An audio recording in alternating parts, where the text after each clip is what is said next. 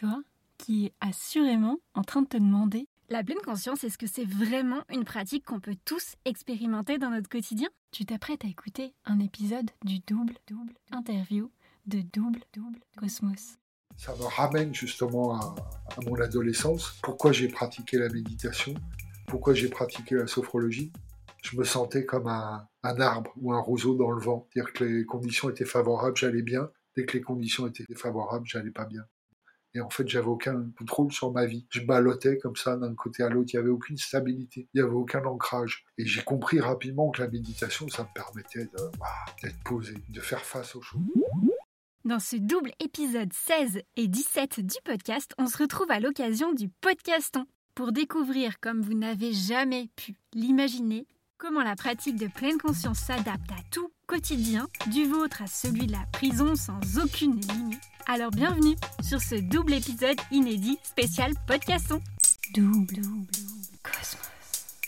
C'est le podcast qui décomplexe, démystifie, dédramatise le bien-être, tout simplement. Hello, je suis Aurélie, la créatrice de Double Cosmos. J'accompagne les entrepreneurs à arrêter de procrastiner sur leur bien-être grâce à l'Ayurveda, cette médecine millénaire et philosophie de vie indienne qui a transformé ma vie il y a 10 ans en partant vivre un an en Inde et qui m'aide au quotidien en tant qu'entrepreneuse depuis 5 ans. Entre les vidéos YouTube, une minute pour comprendre l'Ayurveda et ce podcast, je te partage tout ce qui peut t'aider à toi aussi être au top dans ta tête et dans ton corps et garder un équilibre entre ta vie pro et perso. Alors, prêt à booster ton bien-être? Alors bienvenue sur le podcast Double Cosmos. Hey un mardi sur deux à 18h, on se retrouve pour la double interview Fast and Vast. Avec chaque invité, tu peux donc retrouver notre conversation non pas avec un, mais deux épisodes. Le premier, la Fast Interview, ou comment démystifier bien-être en discoupe en 10 minutes. Et le second, la Vast Interview, ou comment s'inspirer des succès stories ordinaires d'experts bien-être entre réussite, galère et conseils d'experts. De quoi nous décomplexer et montrer que le bien-être, il n'y a rien de plus accessible. Et entre deux interviews invitées, retrouve les épisodes solo, où on décortique ensemble tout ce que l'Ayurveda a à nous apprendre pour booster notre bien-être au quotidien. Bienvenue dans ce double épisode inédit de Double Cosmos avec le podcaston.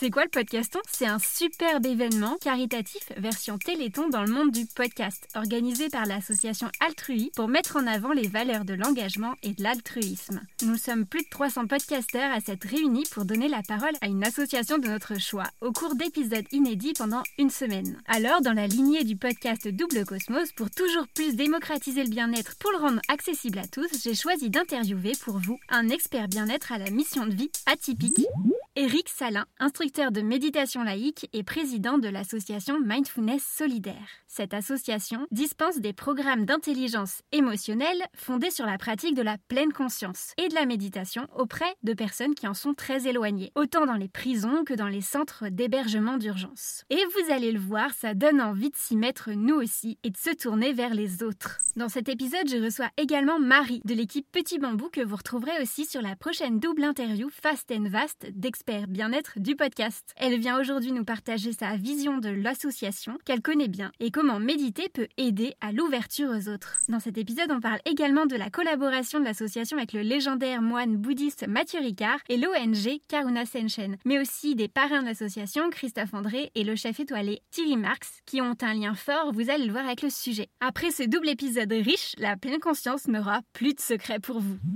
Mais d'abord, on se retrouve avec mon invité du jour, Éric Salin.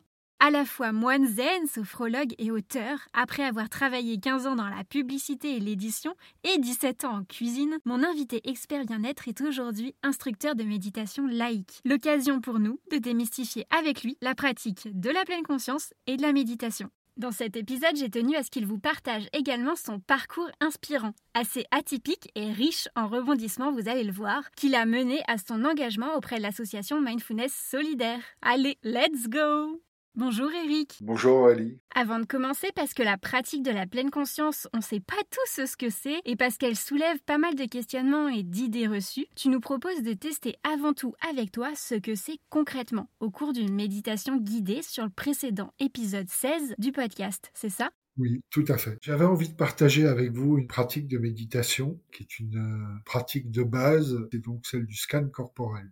Le scan corporel a pour intention et pour objectif d'aller observer notre corps, de vraiment rentrer en, lien avec notre corps. Assez souvent, on est euh, coupé de nos sensations, de nos ressentis. On n'arrive pas à ressentir des choses. Donc vraiment, la pratique du scan corporel, c'est aller euh, à la découverte de nous-mêmes. Donc un exercice de base dans la méditation et j'avais envie de le partager avec vous. Trop bien. Alors pour expérimenter avec toi la pleine conscience, on fonce écouter la méditation guidée de l'épisode précédent du podcast. Allez-y si ce n'est pas déjà fait, on vous attend là, on bouge pas. Oui. Bon, maintenant qu'on a tous fait l'expérience de la pleine conscience et qu'on sait de quoi on parle, parlons du cœur de cet épisode, l'association Mindfulness Solidaire, dont pour ceux qui l'ont pas encore repéré, mindfulness signifie pleine conscience. Alors Eric, pour commencer, quelle était la raison d'être au départ de l'association Mindfulness Solidaire? Mindfulness Solidaire, c'est une association au départ de citoyens qui avaient euh, vraiment envie de diffuser les pratiques de méditation, notamment au plus grand nombre et surtout aux, plus démunis. Ça, c'est vraiment la raison d'être de Mindfulness Solidaire.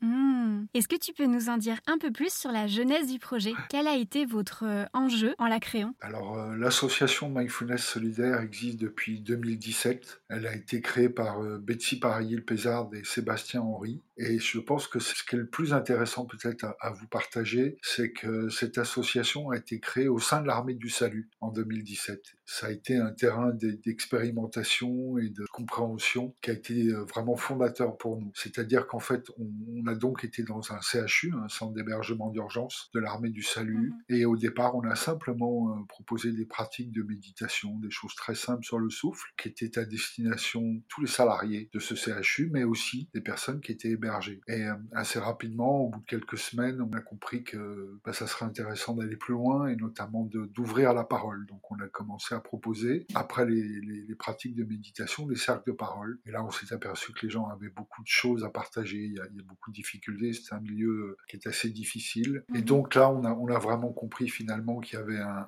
enjeu encore au-delà de ça qui était plus important. Et c'est là, à ce moment-là, un peu que nous est venue l'idée de créer finalement un programme. D'accord. Vous avez eu dès le début un engagement d'ouverture de ces pratiques. Quel a été le point de départ avec ce programme du coup? Point de départ de Mindfulness Solidaire, c'est de se dire toutes ces pratiques de méditation, d'intelligence émotionnelle, les cercles de parole sont souvent à destination de gens assez aisés, des CSP+. Et nous, euh, vraiment, le point de départ, c'était de se dire, mais en fait, ces pratiques-là pourraient être extrêmement utiles à, toutes ces personnes qui sont euh, défavorisées. Mmh. Donc, au sein de l'armée du salut, après la méditation, après les cercles de parole, on a compris aussi qu'il y avait beaucoup de difficultés au niveau des émotions, au niveau des relations, au niveau du corps. Bref, on a compris que la problématique était euh, importante. Il y avait beaucoup de choses à explorer. Et là, on s'est dit, mais pourquoi pas créer un programme finalement et, on s'est bien sûr basé sur le MBSR hein, qui est le Mindfulness Based Stress Reduction, la réduction du stress basée sur la pleine conscience, qui est un des programmes qui est mondialement connu et mondialement pratiqué. Mais par contre, on n'avait pas du tout envie de proposer ce programme-là parce qu'on pensait qu'il n'était pas adapté aux populations à laquelle on s'adressait. Et par contre, ce qui nous intéressait, c'est que, vous le savez sans doute, c'est un programme qui est très validé au mmh. niveau scientifique. Il y a eu énormément d'études sur la méditation et sur le MBSR, et notamment par rapport à la durée de ce programme. Hein, le fait que ça soit 8 séances de 2 heures étalées sur 2 mois, on a pu voir, euh,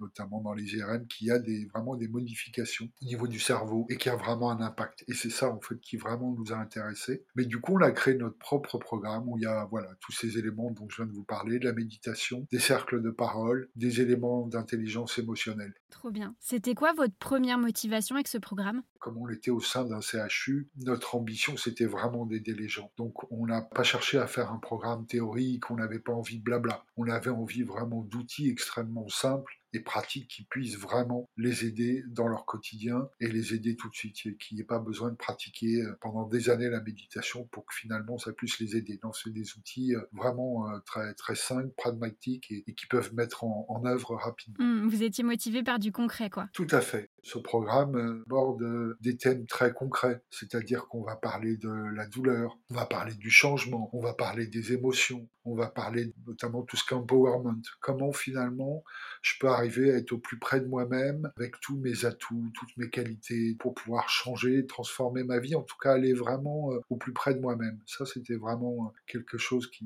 nous a motivés. Mmh. Aujourd'hui, vous vous êtes développé pour venir en aide à plusieurs publics. À qui s'adressait ce programme à la base? Alors, le le programme de Mindfulness Solidaire, donc à la base, il est vraiment fait pour les gens qui sont démunis et pour les gens qui les accompagnent. C'est-à-dire que ça, dès le départ, comme je te le disais, on a été dans des CHU, hein. donc il y avait tout le personnel, et c'est ça aussi qui a été très fondateur pour nous, c'est-à-dire qu'il y avait les agents de nettoyage, il y avait le personnel de cuisine, il y avait les agents d'accueil, il y avait les travailleurs sociaux, on a voulu exclure personne. Et c'est ça aussi qui était extrêmement riche. Et puis il y avait tous les gens qu'on accompagnait, tous les gens qui sont hébergés dans le CHU, donc c'est souvent des populations, euh, voilà, des gens qui ont vécu de nombreuses années dans la rue ou qui ont des problèmes de handicap, ça peut être aussi des migrants. Là aussi, c'est une population qui est assez euh, diversifiée. Et récemment, vous avez élargi votre action. C'est vrai que depuis deux ans maintenant, et, grâce au soutien de l'ONG de Mathieu Ricard, hein, Karuna Sechen, euh, on a élargi notre proposition à tous ceux qui prennent soin des autres. Donc, euh, on a vraiment axé sur les travailleurs sociaux et euh, le personnel médical. D'accord. Comment vous en êtes venu à collaborer avec Mathieu Ricard, moine bouddhiste tibétain, essayiste, photographe,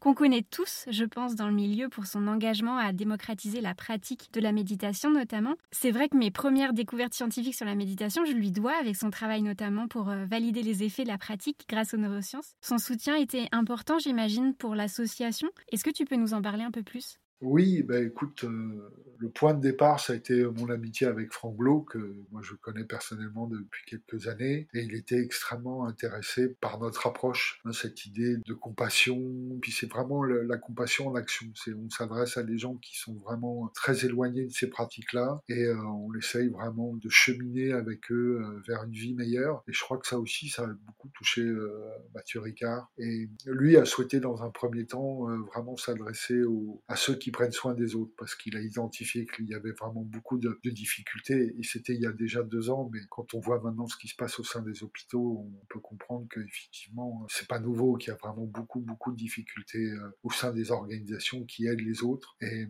il a vraiment souhaité pouvoir nous, aider très concrètement. Donc, euh, il finance effectivement le programme Résilience. D'accord. Et donc récemment, vous qui vous occupez des autres, vous avez déployé votre action auprès de ceux qui prennent soin des autres. Tout à fait on s'est aperçu que c'est des gens qui ont beaucoup de mal à, prendre soin d'eux. C'est pas du tout dans leur ADN. Ils donnent beaucoup aux autres, mais du coup, ils se fatiguent aussi vite. Il y a ce qu'on appelle le burn-out aussi empathique. Il y a beaucoup de problématiques finalement par rapport à, prendre soin des autres parce que ça aussi, on a pu s'en apercevoir. Être au contact permanent avec la souffrance, c'est quelque chose de très difficile et on n'en mesure pas du tout l'impact euh, finalement quand on n'est pas dans ces milieux-là. On se rend pas bien compte de ce que ça peut être. Mais je pense aux gens du 115, du SAMU social, tu vois, qui toute mmh la journée ou, ou toute la nuit sont en lien avec des gens qui sont vraiment dans une, très grande précarité. Je pense notamment aux infirmières, aux équipes qui visitent les camps de migrants autour de Paris, tu vois. Et pareil, ils se retrouvent vraiment au cœur de l'enfer. Hein. C'est inimaginable ce qu'ils peuvent vivre. Donc euh, ces gens-là, bah, au bout de plusieurs semaines, plusieurs mois, plusieurs années, c'est ce qui nous a aussi extrêmement surpris,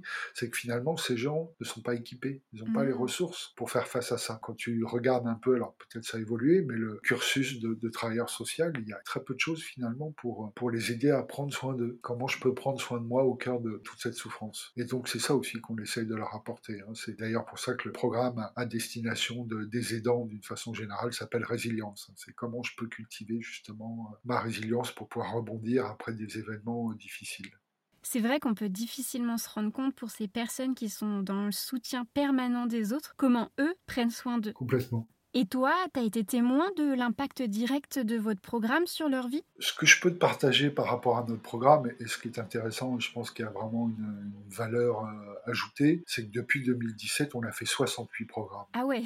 Donc j'imagine qu'on commence à avoir une très bonne expérience. Et bien sûr, ce programme, il a, il a beaucoup d'impact. Et ce qui est intéressant aussi, c'est que les choses sont pas figées. Ce programme aussi, il a évolué dans le temps. Si tu veux, en 2017, on l'a créé. Et puis comme justement, on le pratique beaucoup, on le propose beaucoup et à des populations très différentes, dans des cadres très différents, on a pu aussi ajuster les choses. Et ce qui est vraiment important pour nous, et on s'en est aperçu, euh, les gens, si tu veux, ne euh, vont pas forcément se mettre à la méditation du jour au lendemain. Et c'est pas tellement finalement notre but. Nous, euh, vraiment, l'idée aussi de ce programme, c'était de semer des graines. On savait très bien que, tu vois, en huit séances de deux heures, il faut avoir de l'humilité, on va pas changer la vie des gens. Par contre, il y a certaines graines qu'on plante, tu vois, mmh. qui sont là. Et même des personnes, plusieurs années après, non seulement on gardait un souvenir du programme assez précis, mais il y a des choses qui ont évolué. Et nous, surtout, c'est la présence, en fait. Hein. c'est la pleine présence et la pleine conscience. Et ça, par contre, ça s'efface pas. Et on a des témoignages de travailleurs sociaux, notamment, je, pense au, SAMU, les gens nous partageaient qu'effectivement, euh, ça avait changé leur vie d'une certaine façon. Mais pas forcément dans le sens de méditer plus, mais voilà, beaucoup plus de conscience, beaucoup plus de présence, beaucoup plus d'envie d'aller vers soi. Vraiment, pour nous, la victoire, elle est là. C'est d'amener cette petite étincelle de confiance et ça, et ça marque les gens. Pour quelqu'un qui n'a pas encore été écouté l'épisode précédent et qui n'a jamais expérimenté euh, la pleine conscience, est-ce que tu peux nous expliquer ce que c'est concrètement? La pleine euh, conscience, c'est vraiment d'être euh, dans le moment présent, bien sûr. Donc ça, c'est pas du tout évident parce qu'on est beaucoup en pilotage automatique, on est très perdu dans nos pensées, dans le mental. On a beaucoup de mal finalement à être simplement en lien avec nous-mêmes. Ça, c'est quelque chose qu'on n'a pas appris et qui est assez difficile. Et en plus, avec toutes les sollicitations qu'il peut y avoir autour de nous, c'est vraiment euh, compliqué. Et il y a aussi une deuxième composante, c'est cette idée d'être sans jugement. Comment finalement je peux être dans le moment présent, dans le réel, sans avoir constamment ce discours intérieur qui va juger, commenter, apprécier. Ben ça, ça me convient pas, c'est pas le moment,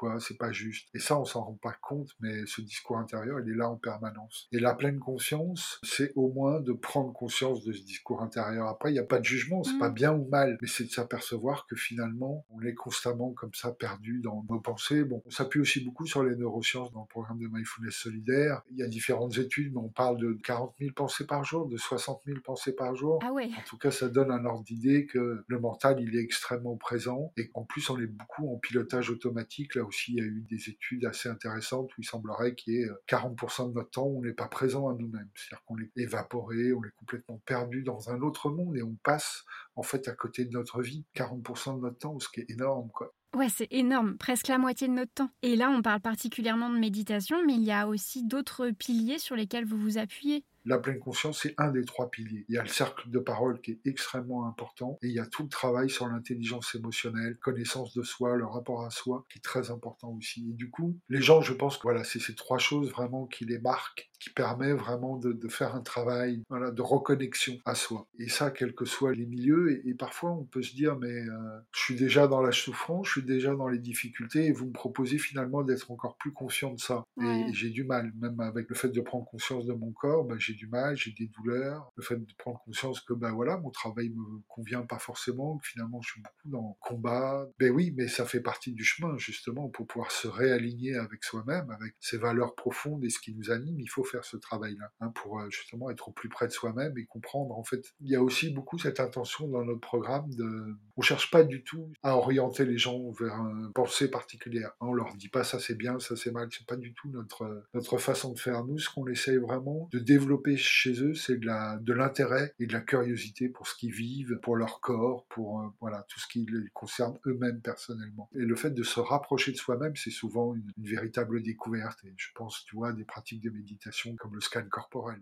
Le scan corporel dont tu nous as offert à nous aussi l'opportunité de l'expérimenter avec toi, je le répète, hein, puisque c'est la technique que tu nous fais découvrir dans la méditation guidée de pleine conscience de l'épisode bonus 16 du podcast, c'est ça? Tout à fait tu vois, des pratiques de méditation comme le scan corporel. Pour des gens qui n'ont jamais pratiqué la méditation, c'est une découverte très grande et, qui a beaucoup de puissance. Et il y a beaucoup de pratiques comme ça. Bon, on va travailler sur refaire souvenir des, émotions, des souvenirs d'enfance et, recontacter, reprendre euh, vraiment euh, lien avec eux-mêmes. Par exemple, la météo intérieure, c'est aussi un des fondements du programme. Hein, apprendre à se connaître, comprendre, mais euh, voilà, pourquoi là il y a de la colère aujourd'hui? Tiens, je, je m'aperçois que je suis vraiment en colère ce matin. Qu'est-ce qui se passe? C'est où dans mon corps? Tout ce travail-là, finalement, tout ça mis bout à bout fait qu'au euh, bout de trois ou quatre séances, il y a vraiment un déclic. Et le fait de partager ça, en plus, donc, euh, on se met en cercle, il y a un véritable cercle de parole qui est même matérialisé au sol avec des objets, des bougies avec lesquelles on va faire des dédicaces. Euh, ça, ça a un énorme impact. En fait, ils découvrent au bout de quelques séances qu'il y a une humanité commune.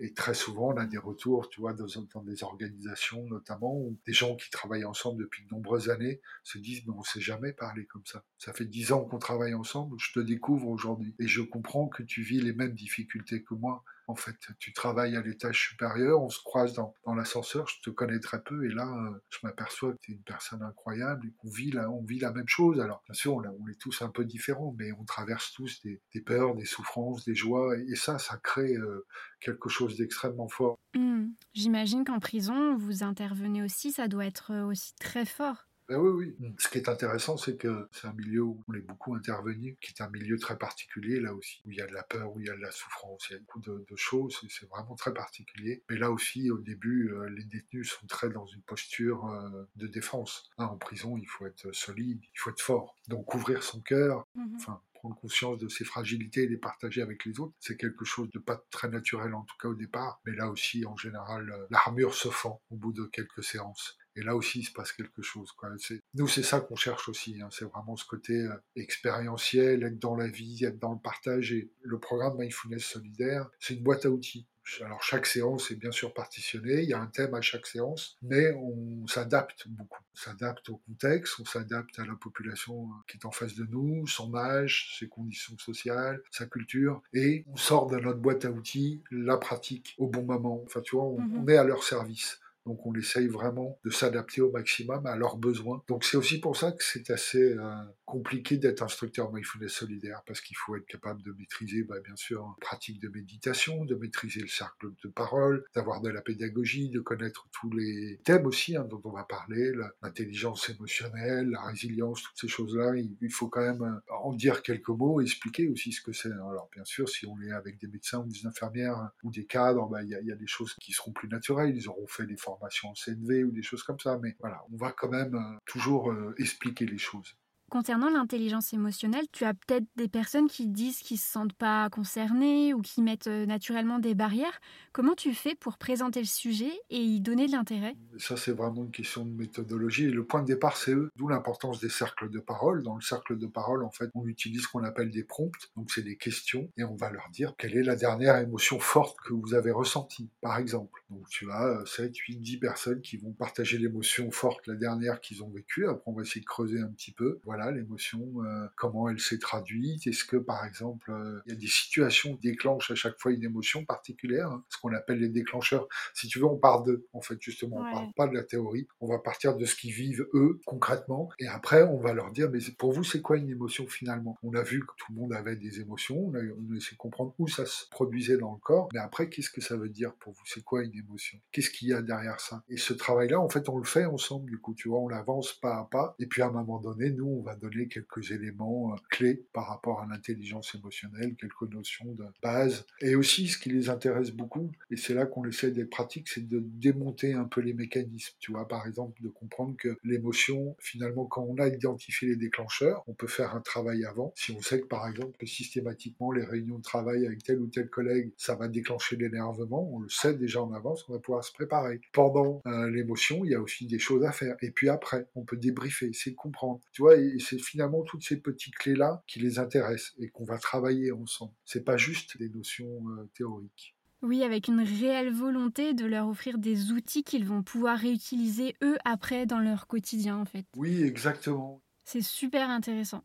Et en parlant de quotidien, toi aussi dans le tien, la pleine conscience a une place importante. Oui. Est-ce que tu peux nous parler un peu plus de ton histoire, de ton parcours de vie qui est juste incroyable? Est-ce que tu peux nous raconter comment tu en es arrivé à faire de la méditation ton quotidien jusqu'à devenir instructeur dans des milieux comme la prison ou les CHU avec Mindfulness Solidaire? Je crois que pour ton premier souvenir avec la méditation, il faut remonter euh, déjà loin, dans ton adolescence, c'est ça? Oui, tout à fait. J'ai découvert la pratique de la sophrologie et de la méditation très jeune dans les années 72. Euh, et à l'époque, c'était des pratiques qui n'étaient pas encadrées. Enfin, c'était le début, en tout cas, de, ces pratiques-là. Des propositions, en tout cas en France, hein, parce que la méditation, bien sûr, ça a 2500 ans. Donc, mais vraiment, la méditation laïque, en tout cas, c'était vraiment les débuts. La sophrologie aussi n'était pas encore euh, très structurée. Donc moi, j'ai découvert ces pratiques-là adolescent, puisque en fait ma mère euh, souffrait de douleurs chroniques et elle utilisait ces pratiques-là justement pour euh, en médecine alternative pour essayer de trouver de l'aide. Et moi, ça m'avait beaucoup interrogé, beaucoup marqué et beaucoup plu. Hein, il faut être franc. J'aimais beaucoup la sophrologie. Ça me convenait vraiment. Moi, j'étais assez introverti, assez timide, plutôt dans mon monde, et du coup, ben, voilà, il y avait vraiment une notion de voyage. Je pouvais partir en voyage sans, sans bouger ma chambre. Ça me plaisait beaucoup. Et puis la méditation, le calme, l'immobilité, la tranquillité aussi, euh, ça m'a parlé dès, mon adolescence. Et ça, c'est vrai que ça m'a jamais euh, quitté. Après, tu fais tes premiers pas dans le monde créatif, c'est ça, je crois? Alors après, oui, tout à fait. J'étais pas très doué à l'école d'une façon euh, générale et j'ai fait l'école Estienne. C'est l'école supérieure des arts et industries graphiques qui est dans le, le 13e arrondissement Mon père était peintre, était professeur de dessin aussi. Ma mère était décoratrice et c'est un milieu dans lequel j'ai toujours euh, baigné, où je me sentais très à l'aise. Et c'est vrai que le jour où je suis arrivé à l'école estienne, ben, c'était merveilleux. Il y avait une heure de français, une heure de maths et une heure d'anglais. Et tout le reste, c'était euh, du dessin, de la sculpture, de la peinture, du dessin de laine, de la photo, de, la reliure, de la gravure. Enfin, c'était Incroyable. voilà la découverte d'un univers extraordinaire. Et ça m'a beaucoup épanoui. Puis je suis sorti de l'école et j'ai travaillé à peu près 15 ans dans ce milieu-là, sachant que ces 15 ans ont été interrompus plusieurs fois par des voyages à l'étranger. Je suis parti un an en Inde, au Népal, en Thaïlande. Après, quelques années après, je suis parti un an en Amérique du Sud. Je vois tellement de résonance dans nos parcours respectifs entre école d'art appliquée, des années de voyage. Est-ce que tu peux nous en dire un peu plus sur ce bagage qui t'a mené à cette ouverture? J'imagine que ça t'a beaucoup marqué aussi. Oui, ça, ça m'a énormément marqué aussi. Ça a fait beaucoup ce que je suis aujourd'hui. Tu vois, je parlais d'ouverture, de curiosité, de découverte c'est complètement ça. C'est comprendre qu'il y a beaucoup de choses autour de nous qui sont extraordinaires. Il y a d'autres façons de vivre, il y a d'autres façons de penser. Et ça, c'est vrai que ça m'a beaucoup, beaucoup apporté. Ah, je suis complètement d'accord. Je suis partie euh, un an en Inde et au Népal pour mon premier voyage aussi très jeune. Et ça a marqué ma vie à jamais en nourrissant ma curiosité pour l'autre, sur comment on vit ailleurs. Et j'invite tout le monde à voyager parce que c'est pas pour rien qu'on dit que le voyage, c'est l'école de la vie. Exactement. Et on se rend compte en plus de, la chance qu'on peut avoir. Après, voilà, je sais que la vie pour certains est, vraiment difficile ici, mais quand on voyage un peu, on se rend compte de, la facilité finalement de, vivre ici. On se rend pas compte qu'en tout cas à l'époque en Inde, c'était un combat pour prendre un train, pour prendre un bus, pour, pour chaque chose, c'était un combat. Absolument. Après avoir partagé leur quotidien, on peut relativiser sur beaucoup de choses, vraiment. Complètement. Et tu nous parlais de 15 ans de métier dans la création, du coup, à ce moment-là aussi, en agence de publicité, mais dont tu as quitté le milieu petit à petit. Ouais, j'ai fait plein, plein de choses différentes, des, dessiner des, vêtements, des logos, j'ai fait beaucoup de, maquettes, euh, beaucoup de mise en page de presse, euh, travaillé en agence de publicité. J'ai vraiment exploré tout le milieu. J'aimais profondément ce métier, mais en fait, il a profondément changé aussi. Hein, c'est un métier qui s'est euh, beaucoup informatisé. Ça a été voilà l'émergence des ordinateurs, des logiciels de mise en page, Photoshop, tout ça. Et du coup, bah, je me suis retrouvé assis sur une chaise avec une souris dans la main, 12-14 heures par jour, parfois à diriger des équipes et la créativité, le dessin, le côté artistique, c'était vraiment éloigné. Et du coup, je me suis moi-même interrogé. J'ai essayé d'aller au plus près de moi-même et de dire, mais ok, bah, je vais pas continuer dans cette voie-là. Ça me correspond plus. Qu'est-ce que je pourrais faire? Qu'est-ce qui serait vraiment intéressant, motivant? Et du coup, j'avais vraiment envie de retrouver une pratique manuelle, puisque pour moi, l'école estienne, c'était ça. Hein. c'était bombe de colle, ciseaux, voilà, la sculpture, c'était très manuel. Et, c'est vrai. Alors au départ, j'ai été tenté par la boulangerie, la pâtisserie, mais en termes d'horaire euh, et de difficulté, c'était vraiment insurmontable pour moi. J'avais déjà, je sais plus, 32 ans. Hein. Euh, par contre, la cuisine me semblait accessible et intéressante dans le sens où je pouvais faire beaucoup de choses différentes. J'ai compris qu'avec la cuisine, je pourrais voyager. Hein, on parlait de voyage, mais je pourrais aussi euh, travailler un peu à la carte. Et ça, c'était quelque chose qui me motivait euh, beaucoup aussi. Donc de la création encore ben, J'ai travaillé pas mal en traiteur, notamment parce qu'il y avait beaucoup de moyens et c'était très graphique, tu vois, l'établissement des buffets, les couleurs, les formes, tout ça, c'était quelque chose de très plaisant. Et puis voilà, c'était réellement un, métier difficile, mais vraiment manuel.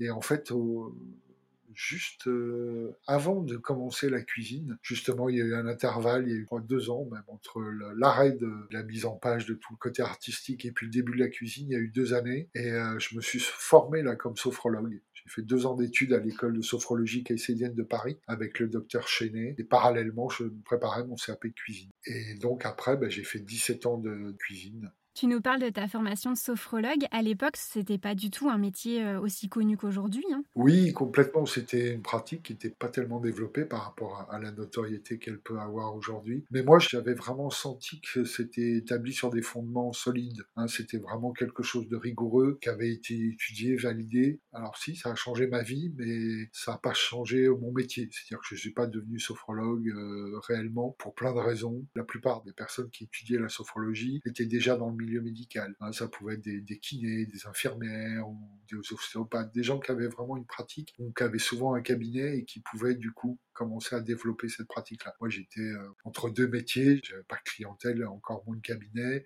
donc j'en ai pas fait ma pratique, mais par contre, ça m'a beaucoup, beaucoup influencé. Ça a beaucoup changé ma vie et ça m'a notamment euh, ouvert sur la méditation. Ça m'a réouvert cette porte-là parce que dans la sophrologie, il y a des pratiques de méditation voilà, c'était en 99, j'ai commencé vraiment à, à repratiquer la méditation. Trop bien. Après ça, tu nous disais que tu as mis ta créativité au service de la cuisine pendant 17 ans. Et puis ton parcours a de nouveau basculé. Qu'est-ce qui t'a amené à ce second basculement? Il y avait le- la difficulté de ce métier-là. Hein, c'est un métier, là aussi, euh, quand on n'a pas mis les pieds dans une cuisine, on ne se rend pas compte. En plus, moi, c'était particulier. Les dernières années de pratique, j'étais beaucoup à la porte de Versailles. Je travaillais sur les grands salons et je travaillais notamment dans un restaurant où on faisait 800, 900, 1000, 1200 couverts le midi. Wow Oui, wow, comme tu dis. Donc, en plus, j'étais souvent chef de cuisine. Et derrière, euh, bah, c'est difficile, quoi. Il faut porter ça. C'est un vrai challenge. Donc, c'est vrai que ça m'a usé aussi. À force, ça m'a usé physiquement, malgré que je le fasse en extra. Donc, je le faisais d'une façon ponctuelle. Mais ça m'a quand même usé. Et puis, euh, il y a aussi l'émergence de la méditation laïque. hein. Je me rendais bien compte que la méditation laïque commençait à être proposée à l'école, dans les hôpitaux, dans les entreprises. Alors, au départ, je me suis dit, mais en fait, je vais euh, faire un, cycle MBSR pour me rendre compte finalement de qu'est-ce que c'est que la méditation laïque. Et c'était vraiment intéressant. J'ai senti qu'il y avait vraiment un apport particulier. Ça n'avait rien à voir avec la pratique personnelle que je pouvais avoir. Oui, parce qu'on n'en a peut-être pas parlé, mais tu as toute une histoire Oui. aussi avec la méditation notamment, qui vient à toi petit à petit, de plus en plus. Oui, comme je te le disais, je, voilà, j'ai commencé à me réintéresser à la méditation euh, dans les années 2000, mais je pratiquais dans mon coin. Il n'y avait pas d'appli, il y avait beaucoup moins d'offres hein, qu'aujourd'hui. Il y avait quelques méditations, mais c'était dans les livres ou quelques cassettes que j'arrivais encore à, à trouver, mais il n'y avait rien de structuré. Mais par contre, j'étais très accroché à cette pratique-là, ça, me nourrissait beaucoup, je trouvais que c'était très intéressant. Et en fait, alors je dis que c'est le hasard, mais est-ce que ça l'est réellement? J'ai fait une recherche sur Internet, voilà, en 2008. Il y a un moment donné où je me suis dit, mais j'aimerais bien finalement euh, bah, peut-être faire partie d'un groupe. J'avais vraiment pas d'idée préconçue, mais j'avais envie, de, au même titre qu'on aime faire du sport en groupe ou des activités euh, comme l'art ou des choses comme ça. Et je me suis dit, ça serait bien que je me rapproche d'une école ou de quelque chose, mais vraiment sans idée préconçue. Et puis, je suis tombé sur euh, quelqu'un qui proposait la pratique de la méditation zen. Déjà, le mot, ça résonnait bien, je trouvais que c'était sympa. Et donc, je me suis rendu dans ce que je pensais être un, un dojo. J'ai fait une recherche sur Internet, j'ai trouvé une adresse, j'y étais. Et en fait, je suis tombé devant un immeuble, euh, puis il n'y avait pas de dojo, donc j'étais assez surpris. Et puis, je regarde l'adresse, sixième étage. Alors, je monte, c'était un immeuble, donc je me suis dit, bah, attends, j'ai dû me tromper. Je sonne à la porte, il y avait un nom. Il y a une vieille dame de plus de 80 ans qui m'ouvre la porte. Alors là, j'étais sûr, je me suis dit, mais j'ai fait fausse route.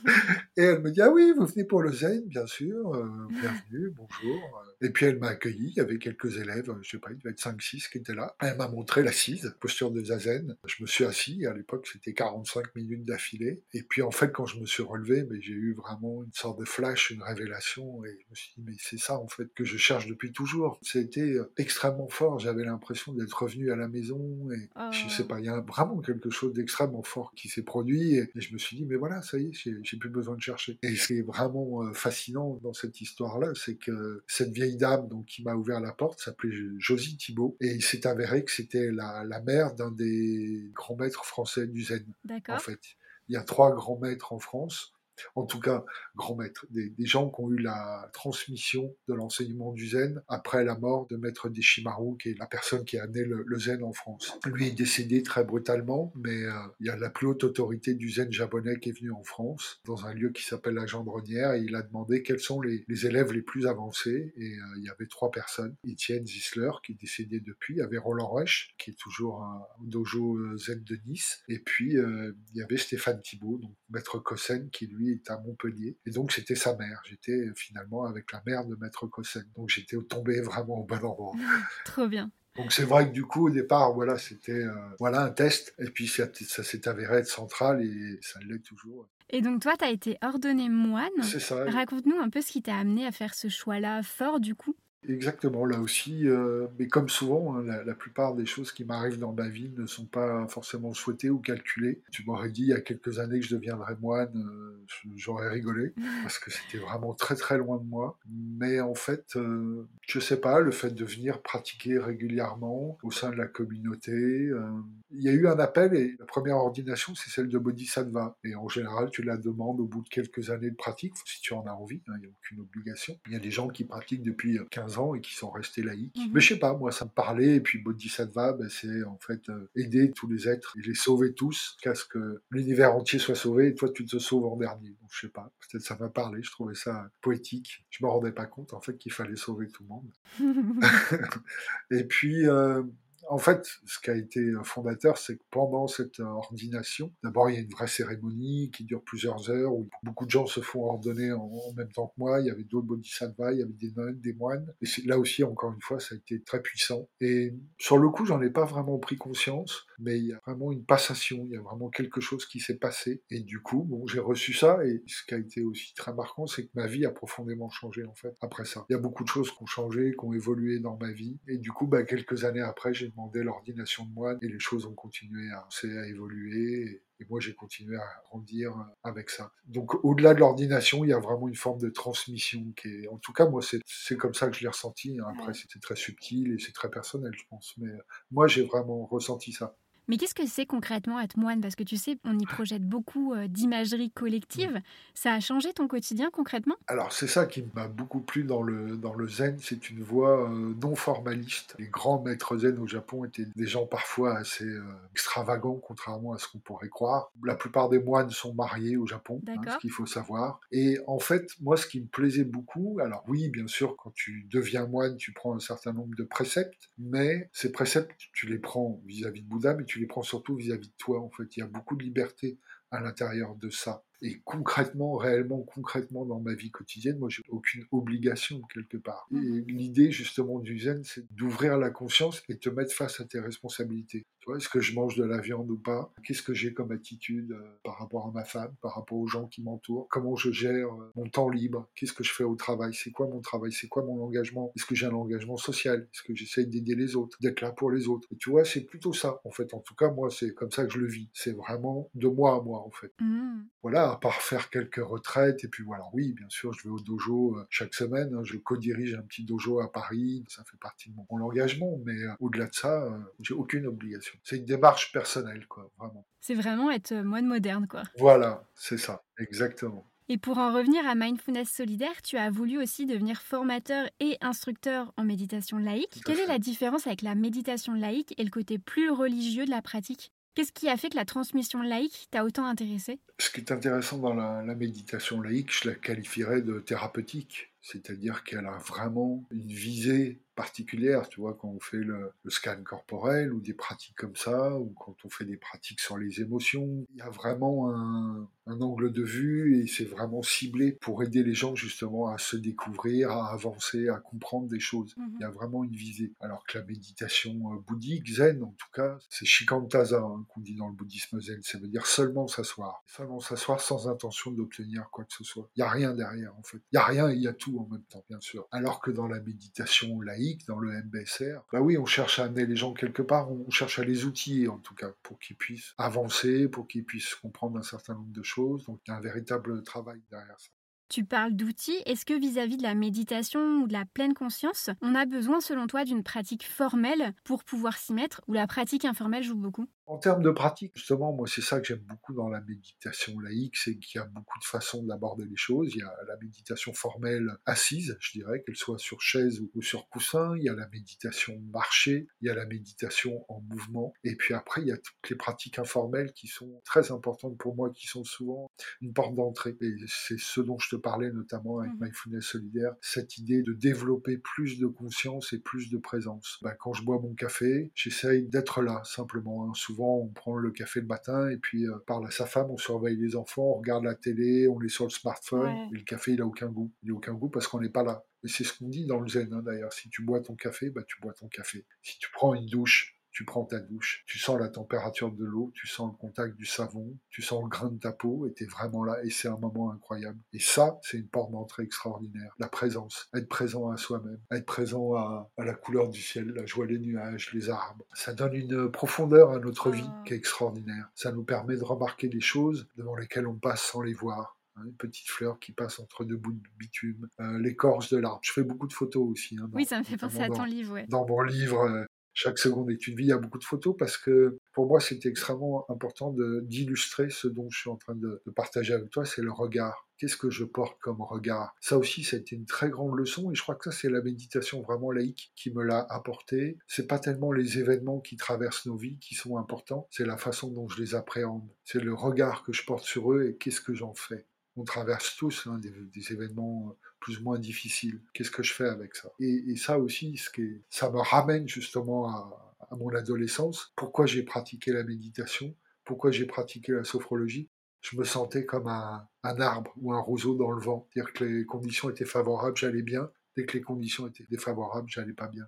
Et en fait, j'avais aucun contrôle sur ma vie. Je ballottais comme ça d'un côté à l'autre. Il n'y avait aucune stabilité. Il n'y avait aucun ancrage. Et j'ai compris rapidement que la méditation, ça me permettait d'être posé, de faire face aux choses. Ça rendait pas les choses plus faciles, mais moi j'étais beaucoup plus ancré. Et puis émotionnellement, ça m'a permis de comprendre ce qui se passait en moi et ça m'a permis de, cultiver aussi euh, bah, cette notion d'acceptation hein, qui est fondamentale dans, dans la méditation, c'est euh, reconnaître que les choses sont comme ça maintenant. Ça me plaît pas forcément, mais je, en fait, si je suis dans le déni, euh, ça va pas me servir, ça va pas m'avancer et ça va pas me rendre plus heureux. Observer sans juger, ouais. C'est ça, observer sans juger et reconnaître que c'est comme ça maintenant et du coup de faire de, mon mieux pour essayer d'affronter les situations et de régler les situations autant qu'il est possible de le faire. Trop bien, c'est super beau. D'où l'enjeu qu'on se mette tous à la méditation et à la pratique de pleine conscience alors au quotidien. Enfin, on peut déjà commencer à tester ta méditation guidée au précédent épisode 16 du podcast. C'est pas mal hein, pour débuter. Tu as bien raison. Et euh, dans l'épisode 10 du podcast, je vous partage aussi d'autres voies pour méditer au quotidien. Et euh, si vous voulez tester une méditation euh, un peu funky, je vous en ai créé une moi aussi dans l'épisode 10 bonus avec une méditation guidée déculpabilisante pour méditer sans se prendre la tête. Et puis il y a aussi des applications dans notre quotidien moderne qui sont là pour nous aider à y parvenir. Tu collabores d'ailleurs avec Elias Kotsu et l'application euh, Présence, qui a un fort engagement solidaire également, dont tu peux euh, nous en parler peut-être un peu aussi pour ceux qui souhaiteraient euh, trouver des outils. Alors, dire quelques mots de, présence, donc qui est à la fois une application de méditation sur smartphone et qui est d'ailleurs une application solidaire, donc c'est vraiment intéressant. Et en même temps, il y a tout ce qu'on fait sur la page Facebook, présence. Depuis deux ans, hein, ça a démarré au premier confinement avec cette idée de soutenir justement les gens dans une forme de pratique et dans une forme d'introspection. Donc ce qui est très riche, c'est qu'il y a beaucoup d'instructeurs différents qui proposent des choses différentes. Moi, ce qui me fascine complètement, c'est qu'il y a des gens du Brésil, d'Afrique, de Belgique, partout dans le monde entier il y a une réelle communauté qui s'est créée. Donc ça, c'est vraiment intéressant. C'est vrai qu'on n'en a pas parlé, mais une vraie communauté s'est créée autour de la pratique de la méditation et de la pleine conscience. De plus en plus de personnes découvrent les bénéfices à installer ces pratiques dans nos vies.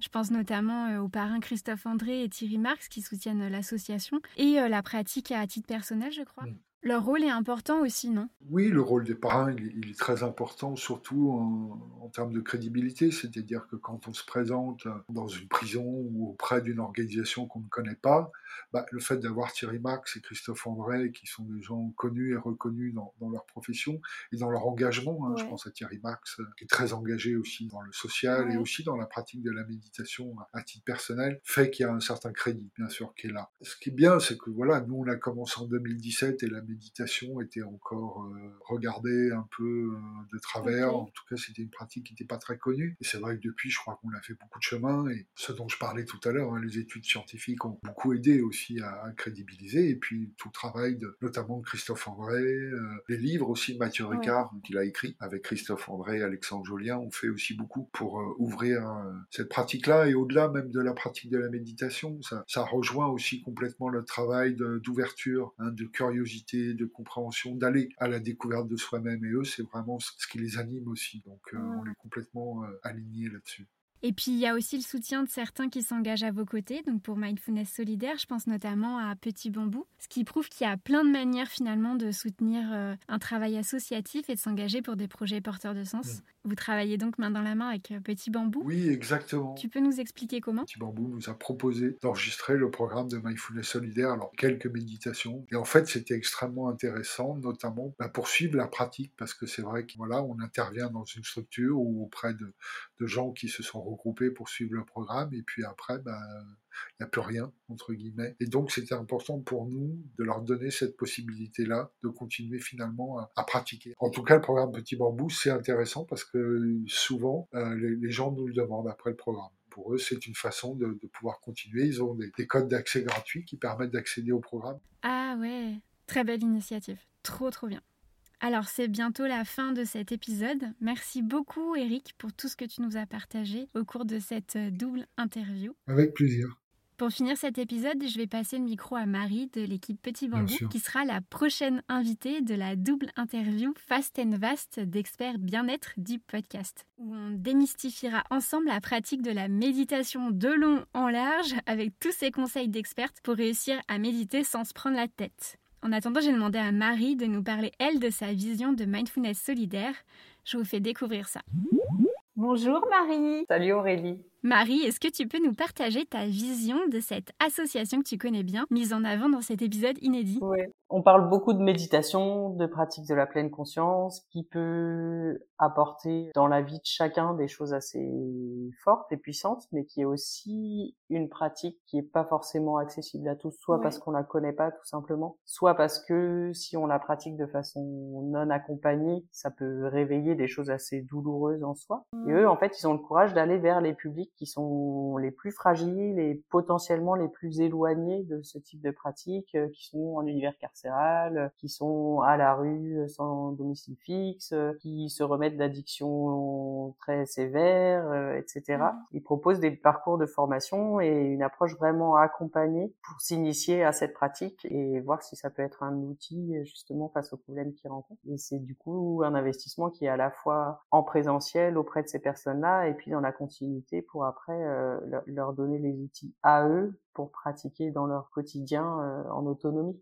Super. Comment la pleine conscience peut réveiller l'ouverture vers les autres en nous, selon toi? C'est vrai que quand on se met à méditer, le déclencheur, parfois, ça peut être une motivation plus individualiste ou personnelle. On a rencontré tel problème, ou on a besoin de faire une pause ou de se retrouver avec soi-même, etc. Mm-hmm. Et en fait, au fil de la pratique, on se rend compte aussi que ces petits moments qu'on peut avoir l'air de passer en retrait ou sur soi, c'est une façon de s'ouvrir particulièrement aux autres. Et c'est une sorte d'effet rebond. Et en fait, en se mettant en retrait, on peut se reconnecter vraiment beaucoup plus fort aux humains qui nous entourent. Et ça peut, pourquoi pas, euh, de temps en temps, avoir aussi comme effet secondaire cette envie d'engagement, d'action, euh, d'aller vers les autres. Et ça peut notamment passer par l'engagement associatif.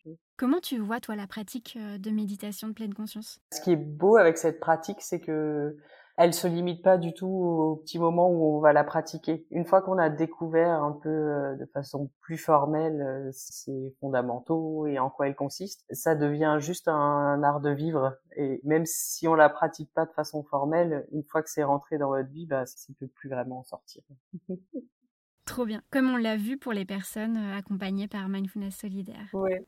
Super. Sur ces mots doux, nous on se retrouve au prochain épisode avec la Fast and Vast interview avec Marie. à très vite sur le podcast Double Cosmos pour découvrir ma success story tout à fait ordinaire.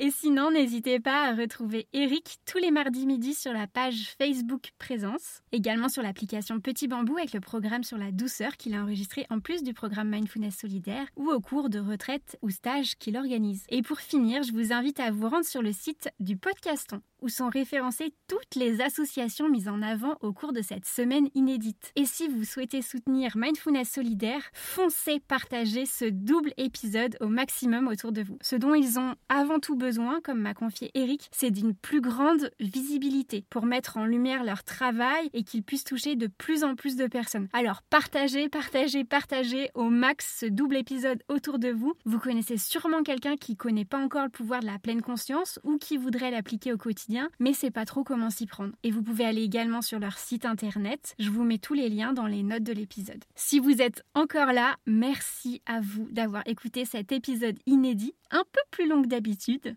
On se retrouve très vite, comme d'hab, un mardi sur deux à 18h pour la Fast and Vast interview avec Marie et avec ce format fun et inspirant comme vous avez plus l'habitude de le connaître. À très vite.